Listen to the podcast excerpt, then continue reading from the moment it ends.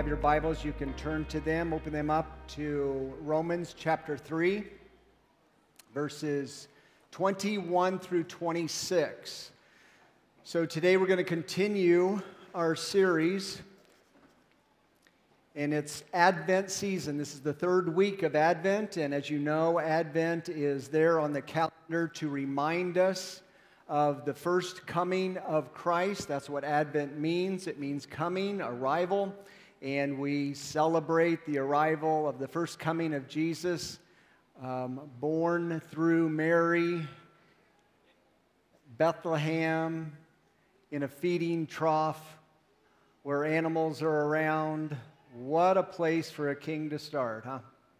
But we also celebrate Advent as a second Advent. For you see, we live in the two in the gap of the two advents, the first coming and the second coming. So we could probably think of the Advent season as, as fuel and celebration that gives rise to hope and increasing endurance and perseverance as we long for and focus in on the second coming of Christ. So, what we're doing today is what we did last week and the week before, so forth, that is a series on taking stalwart doctrines of the faith and looking at them through the lens of Advent. So, this is an Advent message on justification by faith alone in Christ alone. Some of you are familiar with that doctrine, others of you aren't. Hopefully, by the end of this morning's message, not only will we be familiar with that doctrine, but rather our hearts will start burning for and believing in that wondrous gospel through which we see the wonderful Redeemer and Savior, Jesus Christ. So let's get this kicked off, no pun intended, by saying great stories are like great football games. I love football and I love drama, and maybe that's why I love football the way I do. Because great stories are like great football games. It was a decade ago, about this time, it was a cold November day, and the Iron Bowl college football game was about to kick off. This is between Alabama and Auburn. I could care less about either team, and yet when they meshed together, you know there's going to be drama. Auburn usually loses. Alabama generally wins. So it's kind of a, a prediction that that's exactly the way it's going to go. But like great stories, great football games, when it just seems lost and no hope at all, miracles sometimes show up. So Alabama and, and uh, Auburn are battling it out. It's a good game but it comes down to the last second of the game. And Auburn's faces look like, oh, not again. We are going to lose. There is no way we're going to win this game because Alabama, all they have to do is just kick a field goal and they win. Alabama is in Auburn Stadium and they're getting ready for that field goal. The only one back, everyone else is rushing, trying to block this or whatnot. The only one back is a man named Chris Davis. And he's out there in the end zone, and he's probably just going to watch this football go right over his head through the goalposts, and Auburn loses. There's just absolutely no way Auburn's going to win. So the snap was made perfect. The placer put it right down on the turf exactly how it's supposed to be, and the kick, powerful, up and out, and it's going, and it's it's Chris Davis catches the ball right underneath the goalpost. It fell short, and Chris starts running, and everyone's kind of going, "What the heck? You don't see that before." And even the commentators don't even know, is this legal? Can he take that out? And he starts running the 10, the 20, the 30. He has got to go 109 yards to win this game. And Alabama's immense defense is certainly not going to allow that. He goes 20 yards, 30 yards, he cuts out, he gets this block, he turns the corner, and the announcer is going crazy. He says, He's on the 30, he's the 40, the 50, he's, he cuts right, he's on the 30, the 20, the 10, it's a touchdown. No flags. Auburn wins. And there's this uproar. 28,000 from the student body is just screaming elation overflowing with joy. They overflow the field, and they have about 15 to 20 people dancing on the field. Auburn wins the game. And Alabama walks off as losers. You see why I like football, don't you? Great stories are like great football games. When all seems lost, sometimes a miracle just might happen. You have your Bibles open? We're not going to talk about football anymore because that football game probably will go down into the annals as the most, the greatest moment in college football. But we are about to look at the most, the, the greatest story ever told and the greatest ending, an ending that never ends.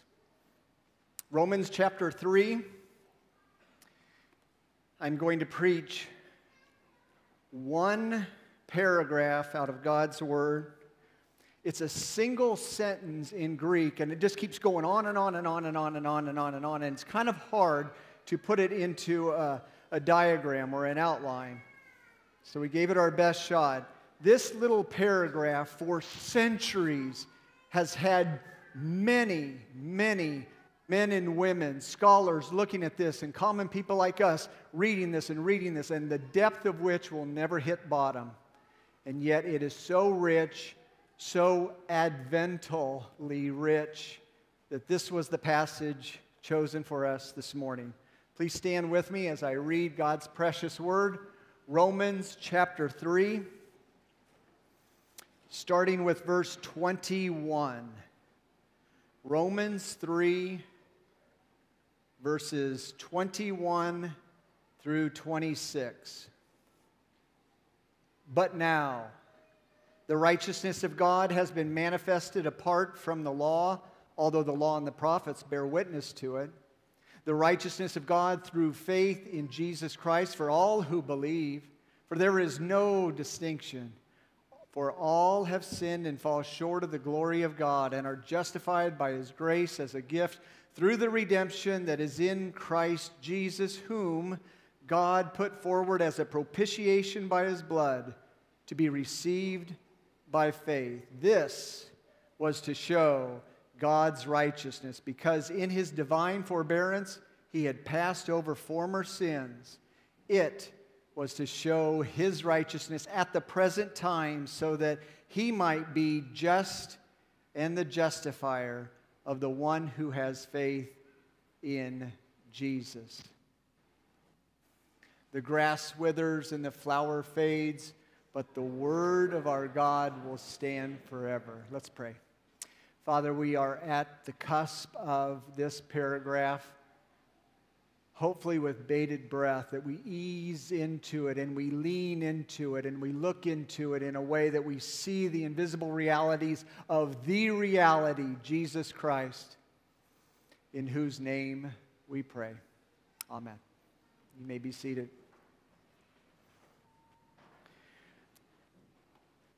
So today we are taking a paragraph and what we want to do is try to extract from a paragraph, very rich, deep, thick paragraph, extract from it just one sentence. So, this is the sentence I would for you to remember. You can write it down or think on it. God justly justifies the ungodly who has faith in Jesus Christ. God is the subject of this message. God is the subject of this book.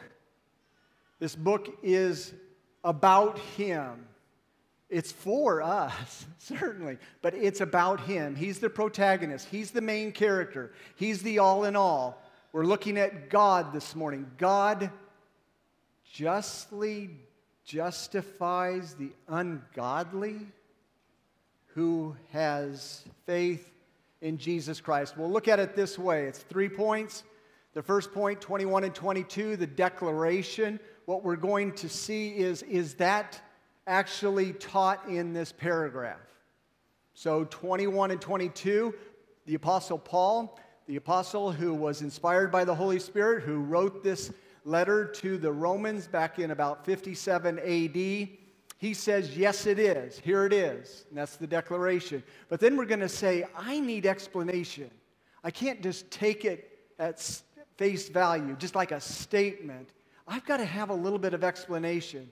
And then in the middle part of 22, we come across a little word. If you like to circle things in your Bible, I would say box the first two words in the paragraph. I mean, really big. But now, and we'll get to that in a bit. And then drop down into 22, right in the middle of it, and you'll see this little word that doesn't really mean a whole lot to many of us for, And you can circle that one. For tells us he is going to explain what he just said in 21 and 22, and that's the explanation. And then in 25, right in the middle of it, to 26, it just crescendos in the vindication. Of whom? Well, you'll have to wait and see. So, here we are, Romans chapter 3, verse 21 through 26 behoove us to at least get a little running start in a paragraph. If we're trying to read the Bible, all we do is like open up the book and put our finger in it and kind of read a word or a sentence or a, a paragraph. That's not a very good way of reading it. If that's where you're at and that's what you want to do, do because you want to get into the book. But it's good to see that there's a context with everything that they say in the Bible. So we go back and in Romans 1 16 and 17, there's your thesis for all 16 chapters of this letter. It's a mammoth, magisterial letter called Romans. And in chapter 1, verse 16, you can go back and look at it. It says, For I am not ashamed of the gospel. Why? For it is the power of God for the salvation of all who believe, first for the Jew then for the Gentile. For in it the righteousness of God is displayed. So then he goes on and look at verses 18 through chapter 3, verse 20. That is stunning material. That is something that when you read, you can't just go into, so what's for dinner? Or I need to take care of the laundry, or it's, it's absolutely stunning. It starts off with saying, For the wrath of God is revealed from heaven against all ungodliness and unrighteousness of men, who by their unrighteousness suppress the truth. And you can read on and on and on that there is coming a day where the wrath of God, the just anger of God, goes upon our rebellion. And so in chapter 2, verse 3, it says, Do you suppose, O man, who judge those who practice such things and yet do them yourselves, that you'll escape the judgment of God, the just, right anger of God upon our sin? Verse 5 On that day, wrath, when God's righteous judgment will be revealed chapter 2, verse 16. On that day when, according to my gospel, which simply means good news, right? This is the good news of great joy, and yet all we're hearing right now is judgment and wrath upon all ungodliness. Verse 16 says, On that day when, according to my gospel, God judges the secrets of men by Christ Jesus. Chapter 3, verse 10 There is no one righteous in this auditorium. There is no one righteous who is looking at this service through their TV set. There, there is no one righteous, not even one, it says. And then he's going to summarize this great, big, huge, bad news by verses 19 and 20, which says, Now we know that whatever the law says, it speaks to those who are under the law, so that every mouth may be stopped, and the whole world be held accountable to God. For by the works of the law, no human being will be justified in his sight, since through the law comes the knowledge of sin.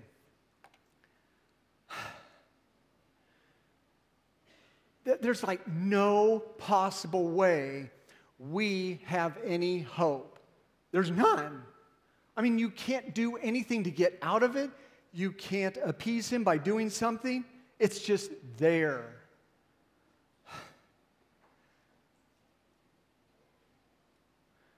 And then verse 26, excuse me, 21 says, But now. If I can say this without offending anyone, that possibly could be the most beautiful but in all of Scripture. It shows forth an, a, a contrast that you just go, What is going on? It was sheer black darkness of wrath. But now, the future pierces the darkness and comes into this light in 4 BC with a little baby. And here it comes at the present time, but now, and now we're going to launch on the message. Here it is God justly justifies the ungodly who have faith in Jesus Christ. Look at the declaration, verses 21 and 22. But now the righteousness of God has been manifested apart from the law, although the law and the prophets bear witness to it. The righteousness of God through faith in Jesus Christ for all who believe. Now, there's a few little points in there. The first one is all that we just said about this justification to the ungodly only by having Jesus Christ starts off with saying uh, it's apart from the law. So, so, what that means is not that the law is inconsequential, that doesn't mean that the law is bad or or, or it's, it's the problem. Not at all. The law is good. The commandments of the Lord are, are to be treasured. But he's talking about a system of salvation apart from the law. So think of it this way in, in Judaism, we, we know that they have 10 commandments, and that's carried over to us. And we know the 10 commandments. But did you know, and I just looked this up uh, last week or so. I'll probably get it wrong, and someone will come up to me and say, it's not that, it's this number, which is great. In Judaism, it went up to about 615 laws that they had to keep. Can you imagine that? Now, that wasn't to earn their way into favor with God, it was to make them distinct, make them peculiar people on planet Earth and it was to show them to, ha- to have a need for a Savior, not a system of salvation. So think with me like 615 to do on a list, and we follow it. I, I, I, need to take out the trash in the morning. I, I need to read my Bible in the morning. I, I need to take care of uh, domestic chores. I need to go out to work and I need to be the best employee or the employer ever. And, and I, I can't speed and I shouldn't go through yellow, but I certainly won't go through red. And, I, and on and on and on and on. Think of them as, as like a ladder, and here's the rung 615 rungs. And what we're doing is we're just under the law by works, climbing up the ladder to demonstrate our prowess, to demonstrate our faithfulness until we get to the top and say, Are you happy with me? And that is utterly sinful because we can't earn our salvation. So he's saying, apart from the law, but then he says something about, although the law and the prophets bear witness to it, it is referring back to what? The, the statement God justly justifies the ungodly who have faith in Jesus Christ. So, all through the law and the prophets, it is testifying to this declaration, this statement. Where? The law and the prophets. If you look in your English Bible, you'll see most of the versions, probably all, will capitalize L and capitalize P. You see that? First, it's not about the law, apart from the law. That's, that's a lowercase l. And what they're trying to do is show that apart from the law, it'd be like a system, principles and, and precepts and commands trying to get your way into favor with God. But now we have something a little different the law and the prophets. This is shorthand for Old Testament, Hebrew Bible. You'll see it in three sections in the Hebrew Bible law, prophets, and writing. The writings. And so these are three sections that the Hebrew would think through the Old Testament. That was how it was organized and how it, it flowed. And so he's just summarizing it by the law and the prophets, meaning the whole Old Testament. There is smattered throughout the whole Old Testament an Old Testament that we can't quite see the, the, the fruition of God's promises, but we can see hints and echoes and types and points pointing us toward the culmination of and the, and the completion of His promises. So it's peppered throughout all the Old Testament. It's kind of like uh, Lisa and I went to a movie a couple weeks ago, and you go into the movie theater and you sit down, and it gets really dark. And I didn't realize this um, because my eyes usually are fixed onto the silver screen. But it was super duper dark, but there were some lights in the darkness. And I looked at them, and they were, they were the, the aisle floor lighting. They looked kind of like rope, and there's little lights in them, about two inches apart, little dot, dot, dot, dot, dot, dot, dot, all through the darkness. And I went, Would you look at that? What a great illustration.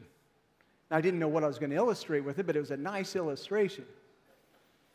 It was on the aisle, on the path, leading people to the light, out of the darkness into light, going to the emergency exit to escape the darkness and go into the light. That's kind of what he's saying here about throughout the whole Old Testament. You see these things such as if you want to look at, fine, I'm just going to take a stone and throw it onto the Old Testament and skip on a few things. In the law, here's what is testifying to what we are looking at in Romans 3 21 through 26. Genesis chapter 3, verse 15 says, I will put enmity between you and the woman, and between your offspring and her offspring. So God is talking to the nemesis, the, the enemy, the arch enemy of God and his people, Satan. And he's talking to him and he says, He shall bruise your heel, and you shall bruise, excuse me, he shall bruise your head, and you shall bruise his heel. So through the woman, there's going to be an offspring a seed that goes through all the generations, and God is going to protect the seed until it comes into completion, the destination. And finally, the skull crusher is the son who grows up to be a king, who defeats the enemy and takes God's people rescues them and protects them and provides for them. they are saved, and the arch enemy is doomed. That's the storyline. That's the, the seed. That's, that's this law, prophets, and writings. And, and so then you go to Genesis 12 through 22 and 49 to 10. We're certainly not going to go through all of those, but you see Abraham. And, and, and God calls Abraham and he says, I want you to leave your land and I want you to leave your kindred and your home and go to the land that I will take you to. And I will bless you, and I will make your name great, and out of you will come nations, and they will be blessed through you. There's that seed, that's, that's through. And so, Abraham, Sarah, through them will come Isaac. There is no way. The guy is 100 years old and she is 90. Come on, I don't think this is going to work. And Sarah conceives. It gives birth to Isaac, who is named Isaac because of laughter. Joy has arrived. Is this the seed? Is this the culmination of all those promises? No. But through Isaac and Rebecca, who was barren and there's no way there's going to be offspring, comes the twins, Esau and Jacob. And God chooses Jacob, who was in the womb at the time, that you be the one through whom this seed will come and, and uh, bring forth an eternal kingdom and rule over my people. Jacob was a rascal. Everyone in the Old Testament are rascals. It's not going to happen. And God intervenes, and God protects, and God guides, and God forgives, and God leads them. So here comes Rachel. And Jacob loves Rachel. But Rachel, barren, there's no way it's going to happen. Oh, I love great stories because it looks absolutely hopeless. And then, who knows, maybe a miracle just might show up. So, through Rachel, here come the 12. And Jacob is renamed Israel. And Israel now, these are the 12 tribes of Israel.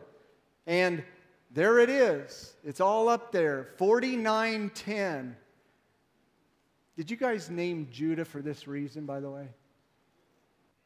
So we're at 4910, and we come across one of the boys whose name is Judah, and it says, The scepter is not going to depart from you. You will rule, and all the nations will obey and come to you, you being the king. That sounds so much like Genesis 3:15 to crush the head of the serpent and bring forth equity and justice and mercy and grace and glory to God's people. No, but it's getting closer. And so then we go into the prophets, and you know 2 Samuel 7. Is it King David? He now is in the land. He now has at least a tent, but moving towards the temple and where God will dwell. And through David, not quite David, but through David, his offspring, there will be a king with a, an eternal kingdom who will rule and reign over the whole earth. This is crazy. This is coming. Well, it's moving in the right direction. It's getting closer. Isaiah 53, we read. Some of you know Isaiah 53. I encourage you to read Isaiah 53, 52, and 53 slowly and, and prayerfully. And now we come across this, this, this leader, but he's a sufferer. And, and, and they call us uh, the sheep that have gone astray. Each of us has turned to his own way. And the Lord lay the iniquity on him. So it looks like he has all this iniquity laid on him, and it, looks like he dies. This is 700 BC. What the heck is going on? Who is this? And it almost looks, maybe it is, that he is resurrected somehow, some way. And this is getting exciting. So we got to flip the, the book forward and go into the writings. And, and now we see this, this massive king, this glorious reality, is a king, but he also calls himself a husband. And we read in, in uh, Hosea 2 At that day, declares the Lord, you will call me husband, and I will betroth you to me forever, and I will betroth you to me in righteousness and in justice and steadfast love and mercy. I will betroth you to me in faithfulness, and you shall know the Lord. So now we've got this king who is, is going to slaughter the enemy and, and extract God's people and care for them and put them in a place of plenty. And he says, I love you. I want you. We will have very close, intimate connection. I don't know about you, but this, this story is getting pretty crazy now. And then we go into Micah 5. And you know Micah 5 too, some of you. But you, O Bethlehem, Ephrathah, who are too little to be among the clans of Judah, there he is. From you shall come forth for me one who is to be the ruler of Israel, whose coming forth is of old, from of ancient. So, just a little smattering of all through the Old Testament, those little lights in the darkness pulling us along, guiding us to the light, the but now, at the right time. God sent his son, born of a woman, born under the law, to redeem those who are under the law so that we might receive adoption as sons and daughters. So we're just following that light, and we come into now next phrase through faith in Jesus Christ. We're still at declaration. I promise I'll put it in fourth gear. Faith isn't overly defined well in today's conversations belief, faith, hope, all those things. So I just wanted to grab a few um, passages, or at least a few verses, to help us to understand what faith truly is. I don't know if it'll come up, but faith is a gift. So uh, in Ephesians uh, 2 8 and 9, um, for by grace you have been saved through faith. And this is not from yourself, it is a gift, God, not the result of works, so that no one can boast. So we see that right now, faith in Jesus Christ is an actual gift that we then latch on to, to Jesus with. So Hebrews 11 1 says, um, faith is the assurance of things hoped for and the conviction of things not seen. So now we're starting to see an inward um, sen- sense of the word faith. It's a conviction, it's a, an assurance. And in verse 6 of, of Hebrews 11, it says, Now it is impossible to please God apart from faith, for anyone who comes to him must believe that he exists and that he is a rewarder for those who earnestly seek him. So now we look at him in the pages of Scripture and we start thinking of his characteristic, his attributes, the, the, the existence of God, who he is, and then we notice that he is abundant in generosity. He gives and gives and gives. He rewards. He loves to give to his children. That's the God to whom we run by faith. There it is. God justly justifies the ungodly who has faith in Jesus. Now, what does that mean? How can you explain that? And Paul does it in verses 22 through 25. The first thing he looks at is there is no distinction, for all have sinned and fall short of the glory of God. That is supposed to be huge, hope filled words. There is no distinction. You do not have to be born in royalty, a great family. You do not have to be popular. You do not have to be educated. You do not have to be a celebrity. You do not have to wear super duper cool clothes. You do not have to be something you're not. It just flattens out the whole playing field. Rich, poor, educated, not, religious, irreligious, wealthy, poor, all those distinctions. He says there is no distinction between any of you, for all have sinned and fall short of the glory of God. That is good news, knowing that we are candidates and we didn't have to earn something or be born into something or achieve something. We're all the same. And then he says, Here it is. By grace, keep your eyes in the Bible, 22 through 25. By grace as a gift in Jesus Christ. So now we're starting to move to some of the, the, the pieces to this component. He's going to take the gospel and he is going to explicate it or, or, or, or teach out of it and, and organize some of the, the key pieces to the good news of great joy, the gospel. And he, he pulls out justification and then redemption and then propitiation. And we're not going to go through all of those. Pastor Garrison did a great job with some of those. We're just going to focus right in on justification by faith alone in Christ alone. But here's what it looks like these are just simple definitions justification fully forgiven of sin and fully declared righteous in Him. Please don't miss it because there's two pieces to that wonderful truth that we're looking at this morning.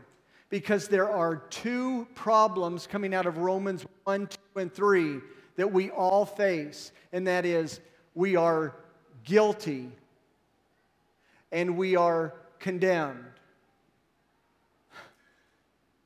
The solution has to deal with both of those. And so you are guilty and you're absolved from all sin, past, present, and future, lifted up and taken away. You are forgiven fully and fully declared righteous in Him. And so, what that means is not only are you totally and utterly forgiven, but you're not condemned. You are declared, you are ascribed, you are credited righteousness not in you and, and around you, but in Jesus Christ. So he is our righteousness in justification by faith alone. Through redemption, a costly deliverance for his people. He shed his blood for this gift. And it's like in Exodus, he pulled us out of slavery through the, the blood and, and and, got us out of the curse and put us on the path that leads us to the, the land that flows with milk and honey, the beautiful Edenic paradise. He's guiding us to there. And through propitiation, a costly satisfaction for His justice. So some of you might have heard the big idea and said, there is absolutely no way that can be true. How can God justly justify the ungodly. That just sounds horrid. It, it would be like coming to a, an Al Qaeda leader, and you are a, a, an, a man of authority, and you look at an Al Qaeda leader who took a head off of a baby and took the bloody corpse over to his mom and then raped her and put a bullet in, it, in her head and then this person says, I absolve you. Go free. Whom among us would say that's just? Whom among us would say that's righteous? And if God isn't just and if God isn't righteous, why in the world would you want to hang out with Him? That would be a monster. That'd be awful. It'd be horrible if that's not God because He's just and the justifier of the one who has faith in Jesus. How can that be? And here it is justification by faith alone. He sent his son to be the sacrifice for your sins. Therefore, you are fully forgiven as you put your faith in him. And he sent forth his son to live the life you couldn't live perfect and he takes that perfection and righteousness and shifts it over to your account and looks at you and says, You're righteous. There's no condemnation for those who are in Christ Jesus. Romans 8 1. Down through the ages have said it far better than me. For example, Martin Luther, he says, Therefore, faith justifies because it takes hold of and possesses this treasure, the present Christ. Therefore, the Christ who is grasped by faith and who lives in the heart is the, the true Christian righteousness, on account of which God counts us as righteous and grants us eternal life. Calvin said similar, emphasizing a few things differently, but we define justification as follows The sinner received into communion with Christ is reconciled to God by his grace.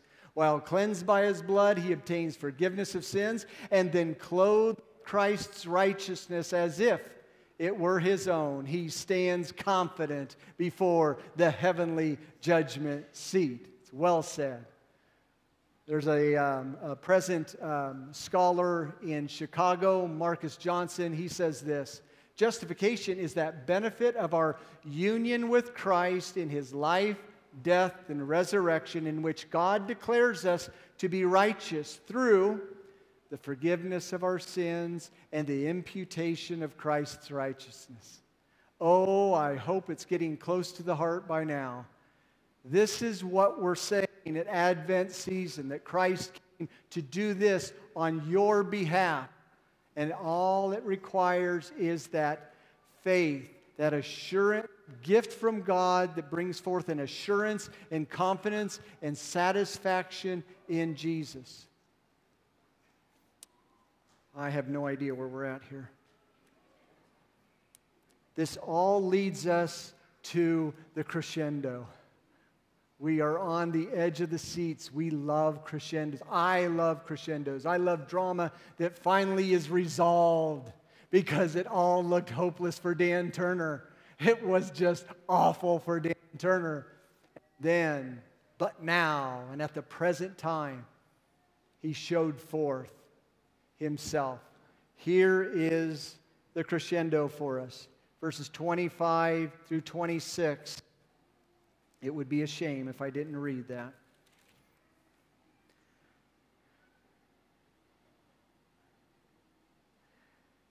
Whom God put forward as a propitiation by his blood to be received by faith. This was to show God's righteousness, because in his divine forbearance he had passed over former sins. Think Old Testament.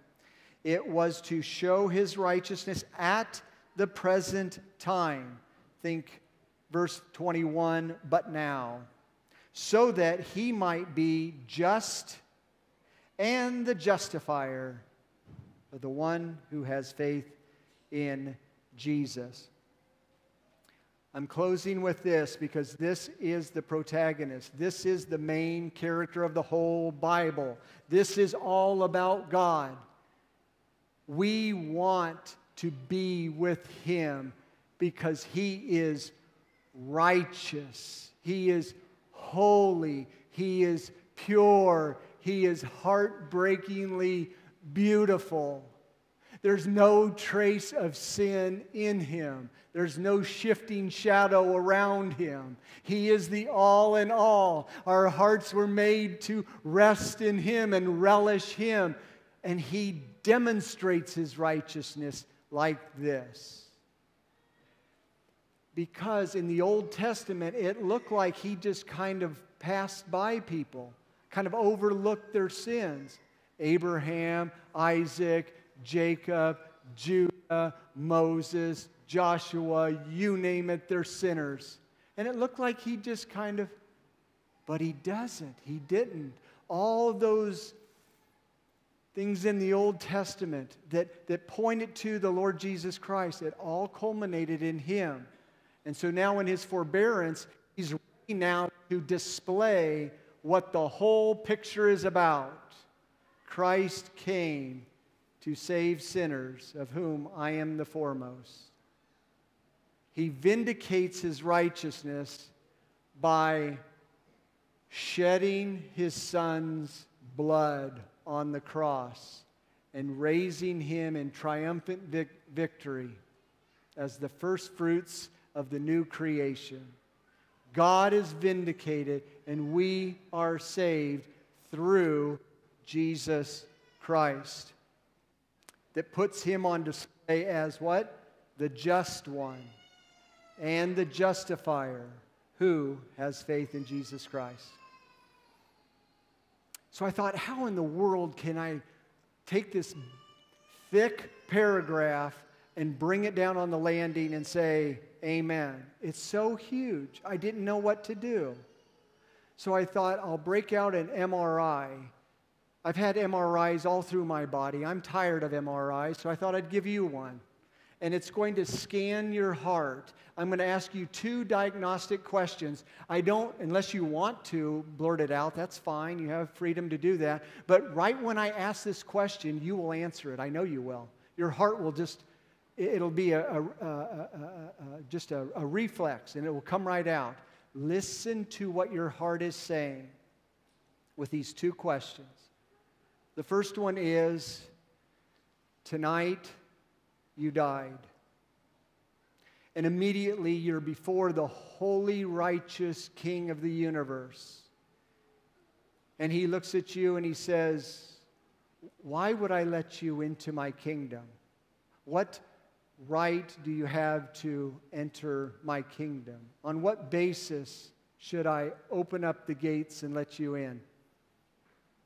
What would you say?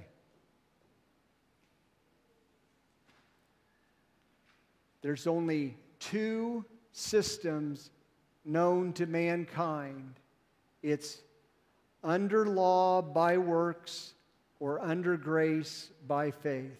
Where did your heart go? What you're doing here is you're probing into the object of trust, the object of, of reliability. This is reliable. I'm going to shift my whole existence on this platform that I can confidently say, my heart says, I know this is true. On what basis would he open up? So suppose he opened up and he says, Come on in. Here is question number two. And you walked in and you were like a five year old Christmas morning. You were looking around and you were seeing all these gifts present all over the place. And they were the very things throughout your whole life that you just longed for. And sometimes those longings would break. Sometimes those longings would die. Sometimes those longings would just dissipate into just a dream and, and you just you couldn't grab them all, but now they're all here and your heart is palpitating and you're looking around saying, This is where I want to be. The question is, is it still paradise if Jesus Christ is not there?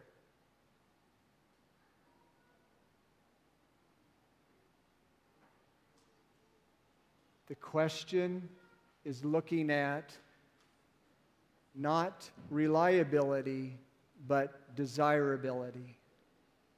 Your, your values, your treasures, your, your all in alls. The truth before us, and I place it on all of us, is a glorious reality. That it, when it looks like there is no possible way that this is going to work out, that this could be for me, there is a miracle that shows up. His name is Jesus, the Christ, the Son of God. God justly justifies the ungodly who puts their faith, hope, and trust in Jesus Christ. Let's pray. Holy Father, Heavenly Father, Happy Father, we look to you and say thank you for this morning. We ask, O oh God, that you will take these words of the Scriptures and will gently place them upon our hearts in such a way that they penetrate our hearts in such a way that transforms our lives in such a way that you will be honored and glorified, and your renown and reputation will be upheld in your work simply because we see and savor Jesus Christ as our all in all, who did it all for us, and now we just rest in his accomplished work. Bless us with your truth and your treasure. We pray it in Christ's name. Amen.